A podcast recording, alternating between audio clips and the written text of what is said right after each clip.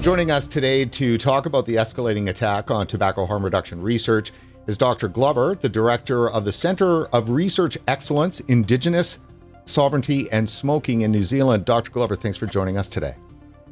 Thank you. Thank you for having me. And I just want to pay my respects to the First Nations people of Canada, including yourself, and um, just the, you know, and Indigenous people all around the world. Well, thank you for that. And for some of my audience who don't know, I am uh, Aboriginal Canadian. I'm Métis, even, even though I'm as, about as white as you can get. Um, and obviously, the Indigenous issue in New Zealand when it comes to tobacco control is very prominent, way more prominent than it is in North America. Let's start off there, Dr. Glover. You know, what is that difference and why are Indigenous, you know, at the heart of your efforts in New Zealand?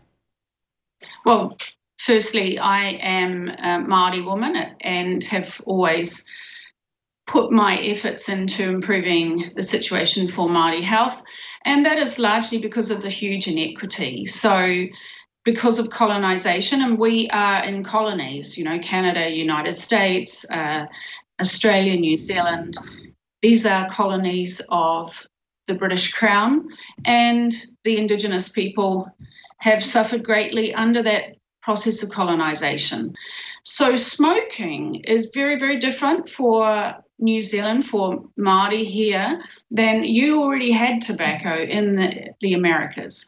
It originated in South America, you also had it, and there were tobacco plants around the world in other countries too, but the one that's killing people, the two main brands or, or species or whatever they're called, um, they originated from South America and then were taken around the world and made into these mass produced uh, sticks. So they are the main culprit in causing the 6.2 million uh, deaths, preventable, largely preventable deaths per annum every year uh, globally.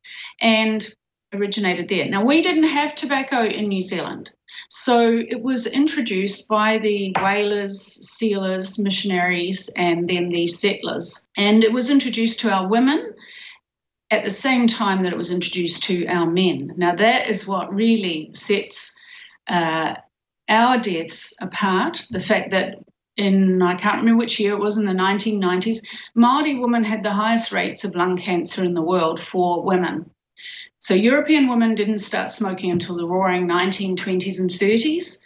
And, it, and I always used to say, if you want to know what's going to happen to your women, if they, as smoking epidemic takes off among women in your countries, you need to have a look at what's happening to our women. Three times the rate of cervical cancer, highest rates of lung cancer, uh, you know, death, sudden uh, unexpected deaths in infancy through the roof. Now, you mentioned the term uh, epidemic with regards to ta- tobacco. Obviously, here in North America, there's been quite a bit of conversation about the epidemic of teen vaping. So, how has vaping been adopted in New Zealand? Has there been open arms? No, not. There are some arms that are open, and then there are those that are like, no.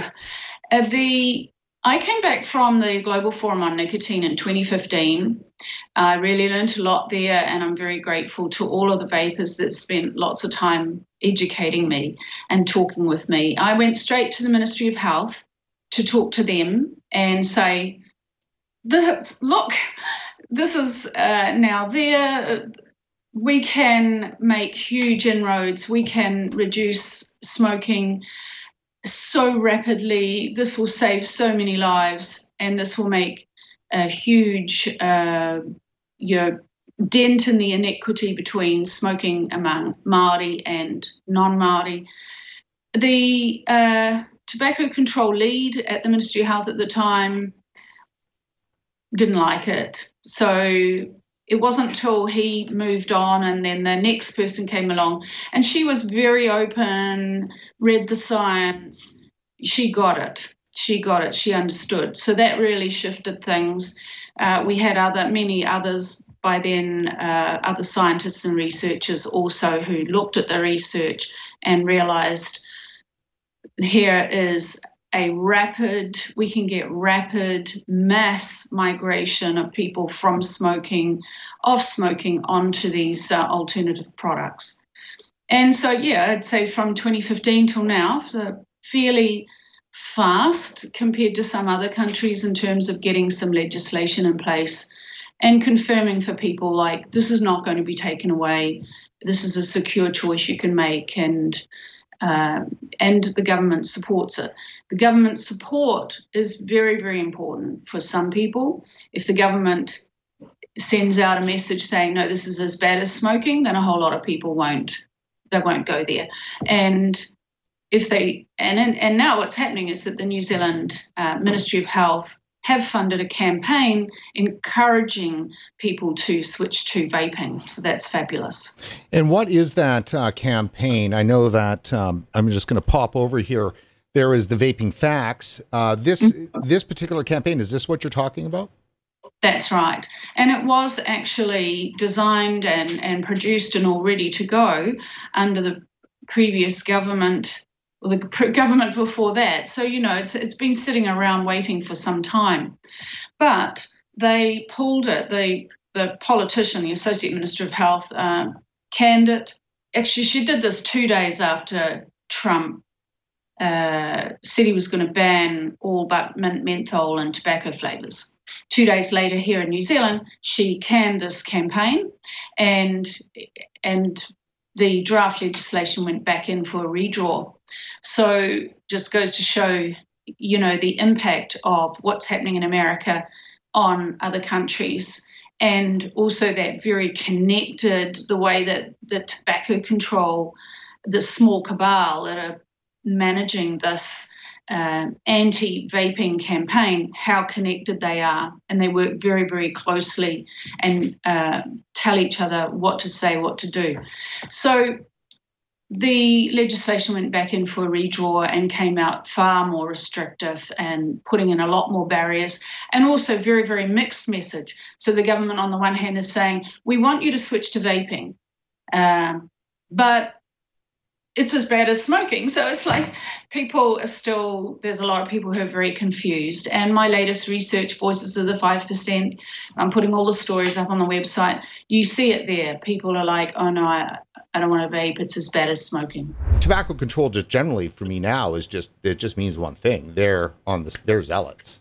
I was convinced by them. I was one of those tobacco control people I came up with some really nasty punish, punishing ideas um, myself, and I supported a lot of that, and I feel ashamed about that now. I was wrong, uh, but it's a learning process, and I can understand a lot of the people that are in there haven't learnt the harm they're doing. I think that people doing tobacco control type work are diverse, so there is not just two sides, mm. but the the uh, the particular, and they are a very small networked cabal uh, that we are up against, and that are particularly nasty. They have co-opted the term as theirs, and they're they're going to a lot of effort to control what tobacco control is, who can consider themselves part of that tobacco control movement. They use that term movement and you know so there's a lot of propaganda type rhetoric uh, around it. So, but there are many, many people who are doing tobacco control who who remain sane and respectable and are doing great work. I started in tobacco control in 1992.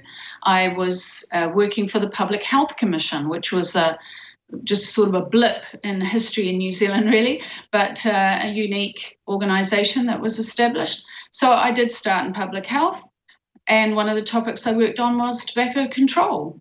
And so that's almost 30 years ago. I then went, uh, have done other roles, national coordination of tobacco control to reduce smoking among Māori. And then eventually I I did my PhD on smoking cessation, so first person to do a PhD on the topic in New Zealand. I trained the first quitline uh, people. I you know, was involved in designing stop smoking programs for Māori. Um, you know, I, I, wrote I wrote the manual. Um, I helped evaluate things. I've trialed many many interventions and 15 years of research in a university on soft money. What that means is that I didn't have a secure job. The university wasn't paying me. I won all the money uh, that was paying me and my team. I built up a centre with uh, 11 people, all on gained funds uh, from contestable funding rounds. So I was hugely successful, brought in millions and millions of dollars in research funding. And I'm telling you this because I think it's crucial to what is being done to me now. And and what I really believe is happening is is just very very simple um, competition. And my competitors for that funding, for research funding, uh, they want me out of the running. So, describe for us what is happening to you now. Well, first, uh, discuss a little bit about the research of excellence that you're at, uh, that you started, and then let's talk about what's happening. So, I, as I said, I was in university, one university, I was there for 15 years. Uh, you know, masses of research on smoking, how to help people stop smoking. And at some point, I began to disagree. How so? I, How so? What was the disagreement? Tax.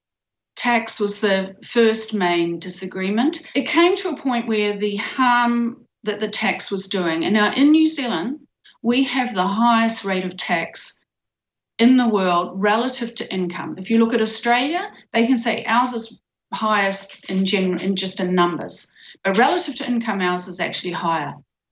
So, also, smoking is concentrated disproportionately higher among the lowest uh, socioeconomic groups. What people are doing to get tobacco now is, uh, you, you know, robberies of convenience stores, black market, people are trying to grow their own, uh, they're selling chop chop, and that's illegal. So people are taking risks and committing crime. We're making criminals of ordinary people because they smoke, and that is wrong, and that is not ethical public health practice. So at some point, I began to say, that's enough. That's enough. Too many people are being harmed, and that was it that was it. If you disagree, you're out. And they began to, you know, work in the way that they do behind closed doors, stabbing you in the back, uh, scheming, how will we get rid of this person? And uh, I'm, you know, it's not just me. This happens all the time to academics, uh, to Indigenous academics, and not just Indigenous academics. If there, there's a sector, be it obesity, be it alcohol, which, whatever sector in public health, as soon as you start to disagree with the controlling group, you're out. And they, you know, and so I've been putting up with this backstabbing and discrediting for a long time. When you describe the harm that you did when you were uh, in tobacco control and that you see continuing, what are those harms? Um, people not being able to use their heaters in winter, and uh, food, the what they, the food that they can they will buy. So vegetables, unfortunately, are more expensive. It is a lot cheaper to go to the takeaway store and get fish and chips.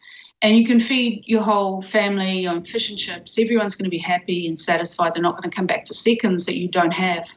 So I have done some work on obesity uh, and how what's happening for lower socioeconomic Māori and Pacific families living here in New Zealand. And so there are unintended consequences in other areas, and public health should be looking at those. When you look at a policy, you must look at the unintended consequences. Is there something particular about people that are on the nasty side, the cabal of tobacco control, something inherent in, in them as people that want to control the masses? They want to control, and I would say nudge is a little bit of a light term. They actually want to actually control, not just nudge along. Uh, definitely. I think, I do think that people have an inherent, uh, they get their jollies. They enjoy telling people what to do. They enjoy control. They get off on it. They enjoy being in power. They enjoy being listened to. I mean, who doesn't? Oh, it, it's thrilling, you know. And then then they create their awards that they can give each other. Are we going to give you an award? And who doesn't like to win an award? You know, I love love winning awards. Here's just won this golden pin. It's that's wonderful. It's a, lo- a wonderful feeling. Uh, getting a promotion, getting more money, getting paid more. These are all, I guess, we could go back to carrot and stick. In your experience dealing with these tobacco controllers that are a bit nasty and controlling, do you think that there could be any? Do they have a prejudice towards smokers? It's not really about smoking for them. It's it's about the power and the funding and the money. So, uh, you know, some the other thing is, it's like an iceberg. So at the very tip of the iceberg, there is a very small cabal. They are networked and they email each other. I know this because with all of the uh, discrediting and attacks, I have done a lot of Official Information Act requests and Privacy Act requests, and I have a pile of emails. I can, you know, of them emailing each other about me, the things they say. And that's all part of that. Basically, you need to think of, of it like it's just simple bullying. You get a bully, and then they recruit and they recruit others into it. And then they, you know, that through their tactics, like Simon Chapman, he's in Australia. So what's he got to do with us here? But there are emails from him to the New Zealand academics uh, about me. But it's that kind of very petty, unprofessional bullying behavior that's going on. And it's it's really toxic. And people are being manipulated. You've got the, the, the little tip of the iceberg.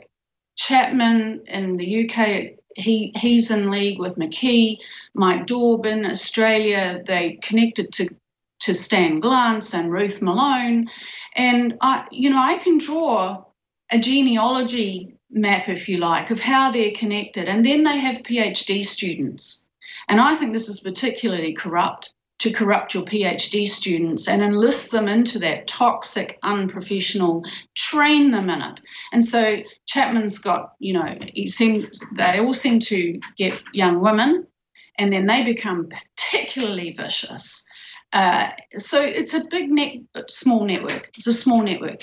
Now they then manipulate the next layer down. You know, uh, Asthma and Respiratory Foundation here in New Zealand, uh, and those type there are professional associations. They get to doctors who are in there, and those doctors are very busy. Uh, they don't have time to sort of go into the full detail, read all the research themselves. They're going to trust what uh, you know, Emeritus Professor Simon Chapman tells them. And he's a leader, and Stan Glantz, and all of these people, preeminent leaders in tobacco control. Why wouldn't they believe them? And so then they manipulate them and they feed them. And again, you know, you the, the documents are easy to find emails um, or here write this or say this they write their media releases for them they put the words in their mouth then you have the next layer down the health promotion workers, the people who work on the ground, the cessation workers, and and that little bit at the, the group up the top, they talk at the conferences, they give the keynote speech. Uh, at the World Congress on Public Health in Melbourne a, few years ago, uh, Martin McKee gave keynote, I, I, was sitting there. I just, I just could not believe he was flashing up pictures behind what he was saying. One thing, and flashing pictures of Nazi Germany on the screen behind him, and barbed wire fences, and and I was like, you know, where are the psychologists? There are not, there are not enough psychologists in this field going, hey, hey, I see what you're doing. This is just basic brainwashing type stuff. Well, who was he comparing to the Nazis? He was, he was, as I said, he was saying one thing and flashing pictures. His whole keynote was you're on the right side of history and uh, they're not. You've got this uh, center of excellence that you started, and you did started that with funding from the Foundation for a Smoke-Free World. For our audience that might not know, and that's the Foundation for a Smoke-Free World, which is started by uh, Dr. Derek Yach, who's been on the show a couple of times, just even just recently this year. That foundation received over a billion dollars over 12 years uh, from Philip Morris, which of course is one of the largest tobacco companies in the world. And that inherently is the issue here: is that money from the tobacco industry that started this foundation. This foundation's independent from that, but still founded by, you know, funded by PMI. And then they're out there and putting money out to research. But that's become a problem because not only researchers such as yourself, but other researchers are becoming, you know, blacklisted and shunned if they even come near the foundation. So coming from this top down of tobacco control, basically from the WHO, the World Health Organization, is this clampdown uh, that you know is frustrating the efforts of the foundation and anybody who has anything to do with it. I did my due diligence on the foundation and on their relationship. I looked at all of the documents and I talked with my lawyers. Uh, we, you know, I was satisfied that there was an independent process that Philip Morris uh, had no involvement in determining what was going to be funded. I know that I wrote my proposal. Derek, nobody told me what to put in it. The, these were researcher initiated ideas, same as if I put into the Health Research Council of New Zealand. And and then the foundation had their process for assessing all of the proposals. I met other people who put in from around the world, and not everybody got funded. So and then there were the papers that were written by people in public health themselves saying, there's not enough money. What are we going to do? We can't keep being like rats in a box and like killing each other off because there's not enough money. Uh, but that's what they do. But um, so they wrote the paper and said, this needs to happen. The industry needs to hand over money and give it to us, and, and we, we'll use it. We'll clean it. We're going to launder it, and, you know, and then it'll be okay because we've got it. What they really, really hated was that the money was given to Derek. It was given to somebody else and not to them. And, uh, you know, here, uh, lobbyists here have been arguing for a tobacco control authority and that the money should be, you know, it's, it's, a, it's like magic, you know. If the government takes it, if they make the tobacco industry hand it over, and then they give it back to the small tip of the iceberg controllers and tobacco control, they would be perfectly happy with it. It's been laundered through the government or something.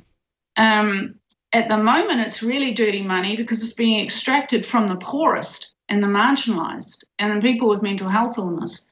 That helps keep them in poverty, but oh no, let's not worry about that. So let me ask you this uh, then, Dr. Glover. In New Zealand, you've had some pushback uh, from government and from your competitors, so to speak, which are government in some cases.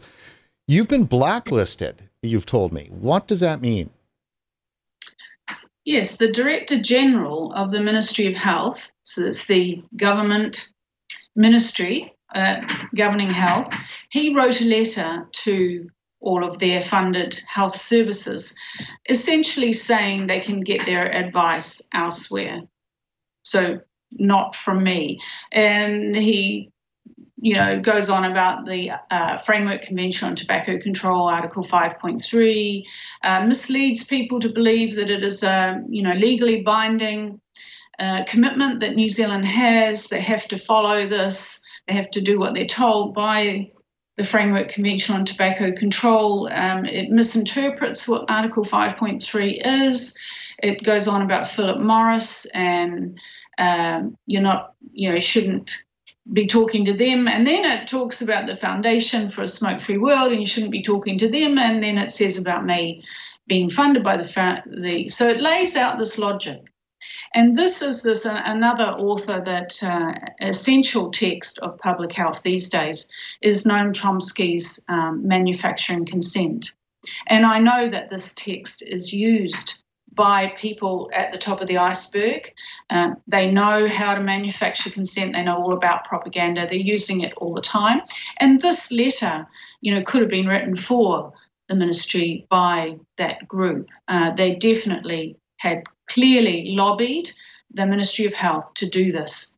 and to stop uh, anyone working in health in New Zealand from reading any of my research or listening or you know so if i do even our show today they they're not allowed they we're not allowed to listen to it and i think even some of the district health boards so the the government the ministry sends the money out dishes it out to regions via these district health boards some of them have even added my website to their block list so yes i am blacklisted and this had a chilling effect. So, what your competitors are going to do, I've just got some simple 4Ds for you. Uh, the first thing they want to do is distract you. You know, so they're going to keep everyone distracted and running around after something else that actually isn't the issue. And then delay, delay her papers. We've got to stop her papers being published. So get on editorial boards. So this is this is some of what they've actually done this get on editorial boards and get the journal to bring in a policy that they will not publish anyone who is funded by the Foundation for Smoke Free World. Dr. Glover, let me ask you about Article 5.3, which is part of the Framework Convention for Tobacco Control, which is World Health Organization. We just had uh, Clive Bates on, and he was describing that in combination with the 2008 guidelines that there is an irreconcilable conflict, a principle, he calls it, between the interests of tobacco of the tobacco industry and public health that is permanent and binding on the future, meaning there's no resolution to it. It's not about the wording of the Article 5.3. It is the fact that a small group of people have gained control of the Framework Convention, have co opted it and are corrupting it and are moving it away from what it was intended to do, which was reduce death and disease. They're moving it away from that for their own little sandpit fight to destroy their commercial competitors, other researchers who think differently uh, to them, who might go for the same funding that they want. There is not enough funding. There are too many rats, not enough cheese. So, is the World Health Organization, in your professional opinion, concerned about health or is it something else? The World Health Organization is an institution, and what institutions, all institutions, have to be very aware of and protect themselves against is co option by interest groups. And you can have interest group universities are a, a, good example but the world health organization same kind of people in there. So you get a university and you get a interest group um, ideological interest group and they work within the institution using the processes setting new policies um, getting rid of people that that are against their what they want to do until they gain uh, leadership positions and change the policy. Uh, so, for example, with the Foundation for a Smoke Free World funding, many universities have a policy that they will not uh, allow researchers to apply for that funding. Now, that is a breach of academic freedom. So, universities of old don't exist anymore. I don't think there are very many of them in the world at all. And most of them have been captured by these uh, liberal um, small groups of academics, and they basically threaten uh, action. They they will threaten within. They will threaten action. They will use whatever laws uh, and policies they can to get what they want. So it is actually political, and you have to look at who benefits from a policy, who benefits from the high tax on tobacco, for example. So in New Zealand, New Zealand Māori uh, smoking, New Zealand, we used to be around 50% men and women. Women have been left behind a bit, men's smoking rates have come down. Women's smoking rates are still around 33%. Now, Māori, the Indigenous people, are already overrepresented among the lowest socioeconomic, marginalised, have more discrimination against them, and and they, they smoke more. So you really need to see tobacco as an extractive industry. It's about extracting money, resource. So, and for Indigenous people, there are this is a very easy concept to understand. the colonizers come in and they extract. They extract oil, they extract water, they extract labor. The indigenous people are used for labor. And you know, I guess in most countries, nearly everyone can understand this. Uh, you sell your time for, for money, you're selling your labor, etc. Tobacco is an extractive industry, and the tax is part of extracting that resource. So we have uh, the government in New Zealand getting $2 billion a year in tax on tobacco, very, very high tax. It's disproportionately coming from the Indigenous people who have disproportionately high smoking rates. It's disproportionately coming from the lowest socioeconomic groups because they have disproportionately high smoking rates. What do you do if you take uh, millions of dollars out of a demographic group, say young Māori women who are mothers, happen to be mothers, and you're taking 35 million a year from them? Well, you're keeping them, you're keeping them immobilized and in poverty. And actually, many Māori people here know this or suspect it.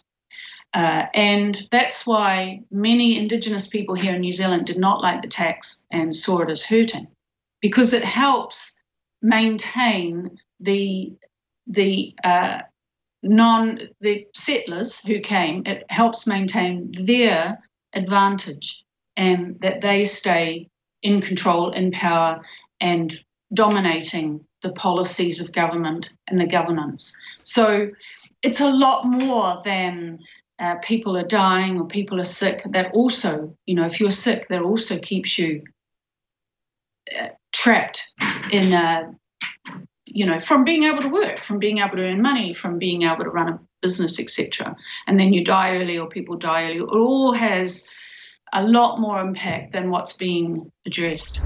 Dr. Glover, considering then that you know, tobacco controllers, public health, at least in New Zealand, though I do imagine it's the same elsewhere, lean a little bit more left. They are ideological in their application of their theories when it comes to tobacco control and bossing people around.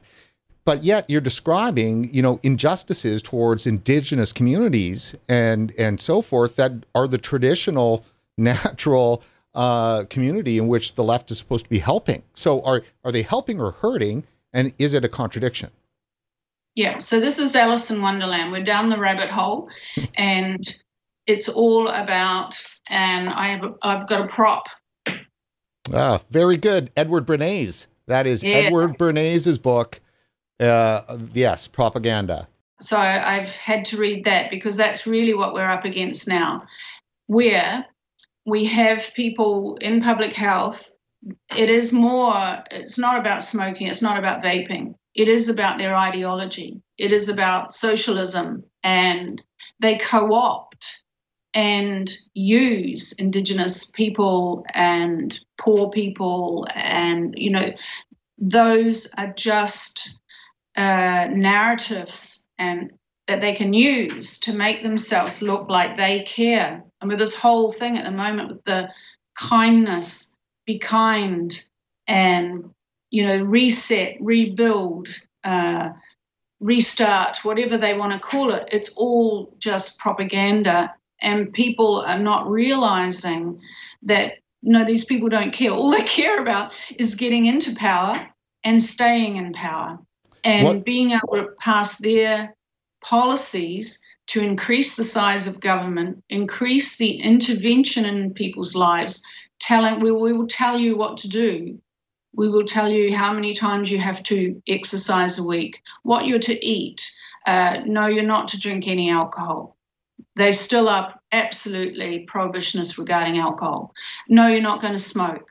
Uh, oh, but you can smoke cannabis um, and sex, you know, how many times you can do that or whether you can do that or, or how you're to do that. It's every little thing, every little thing that they are trying to control. And people, it's uh, are, are rejecting that. They're beginning to reject that. Uh, and we are seeing in our current Voices of the 5% study, a lot of resistance there. what you start to then have happen is that people are not going to listen to anything you say. Mm. You know, you want you want us to go do our mammograms and our cervical smears and our this and that.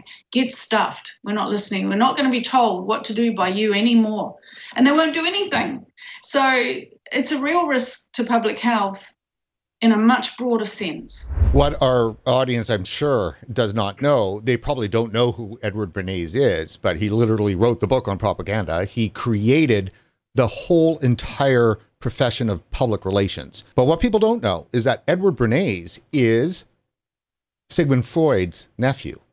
Yes. And, and, he was charged with bringing Freud's knowledge, brand new knowledge and understanding over to the Americas and then basically popularized it in terms of using it for public relations and to get people to think and act differently. When you think of Freud, you really should think of modern propaganda. Exactly. And public health has become that. Uh, it's very, very tightly controlled. And the people in there, you see, the other thing you have to, we have to remember this is business. And in New Zealand, particularly, and, I, and I, I guess it's the same in Canada and in the US, there is a shortage of funds for research. The universities are businesses. So, my competitors, commercial competitors for research funding, they are employees of huge businesses. So, when we talk about the tobacco industry, that's a business the people in tobacco control who are demonizing the industry and making it all about the industry and we need to destroy this industry are themselves an industry and themselves are employees working for a huge business but because they're in the social sciences they have no idea about business at all um, i don't think any of them have ever run a business or they have no concept of what it is to have employees and provide jobs and homes or whatever. And so it's all about business. And my lawyers, uh, one lawyer at one point said to me, with regards to the bullying that I was um, was experiencing at the time, you know, trying to just trying to get me to understand this is just business as usual. This is just what it's a cost of doing business you know, fighting employees you're trying to get rid of and paying the costs of that. And that was a real opening, real eye opener for me. That bullying, um, you know, destroying staff, getting rid of people is just a, just business. It's just business. Well, it's it's the same thing that happened in the U.S. even with vaping. I mean, they went crazy over Juul. The best marketing for Juul was tobacco control it is tobacco control and public health groups that ha- introduce youth the most. They raised curiosity with their just immature and uneducated campaigns, uh, propaganda. They, they don't care. It's all about controlling the narrative. The mass media campaigns have incited hatred towards people who smoke. And people on the street now in New Zealand feel perfectly within their rights to abuse a person who's smoking. For example, someone you're at a cafe or restaurant, you're sitting outside, and somebody's over there outside of the cafe, outside eating area, having a smoke. People in New Zealand feel absolutely. Uh, it's, it's just like, oh my gosh, don't go over there and do that to that person. Oh no, they think they're perfectly perfectly right to do that. Go over there and say, hey, take your cigarette somewhere else, you know? We have campaigns. You can see it on bus shelters where it says, um, this is a smoke free area. If you see somebody smoking, just ask them to move on. It's like, oh my gosh, this is real, you know, socialist type stuff. It's uh, they're changing our country, and of course that's what it was all about. That's what colonization was. They come here, they bring their culture here, they change it. Well, uh, they're changing it in ways and they're inciting hatred towards people who smoke. I don't support public health inciting hatred towards any group. That's wrong. It's not ethical. You know, no wonder I'm blacklisted, right? Because right. they're not. And the other thing is, uh, Brent, it's not a war on vaping. It's not a war on drugs. It's a war on people.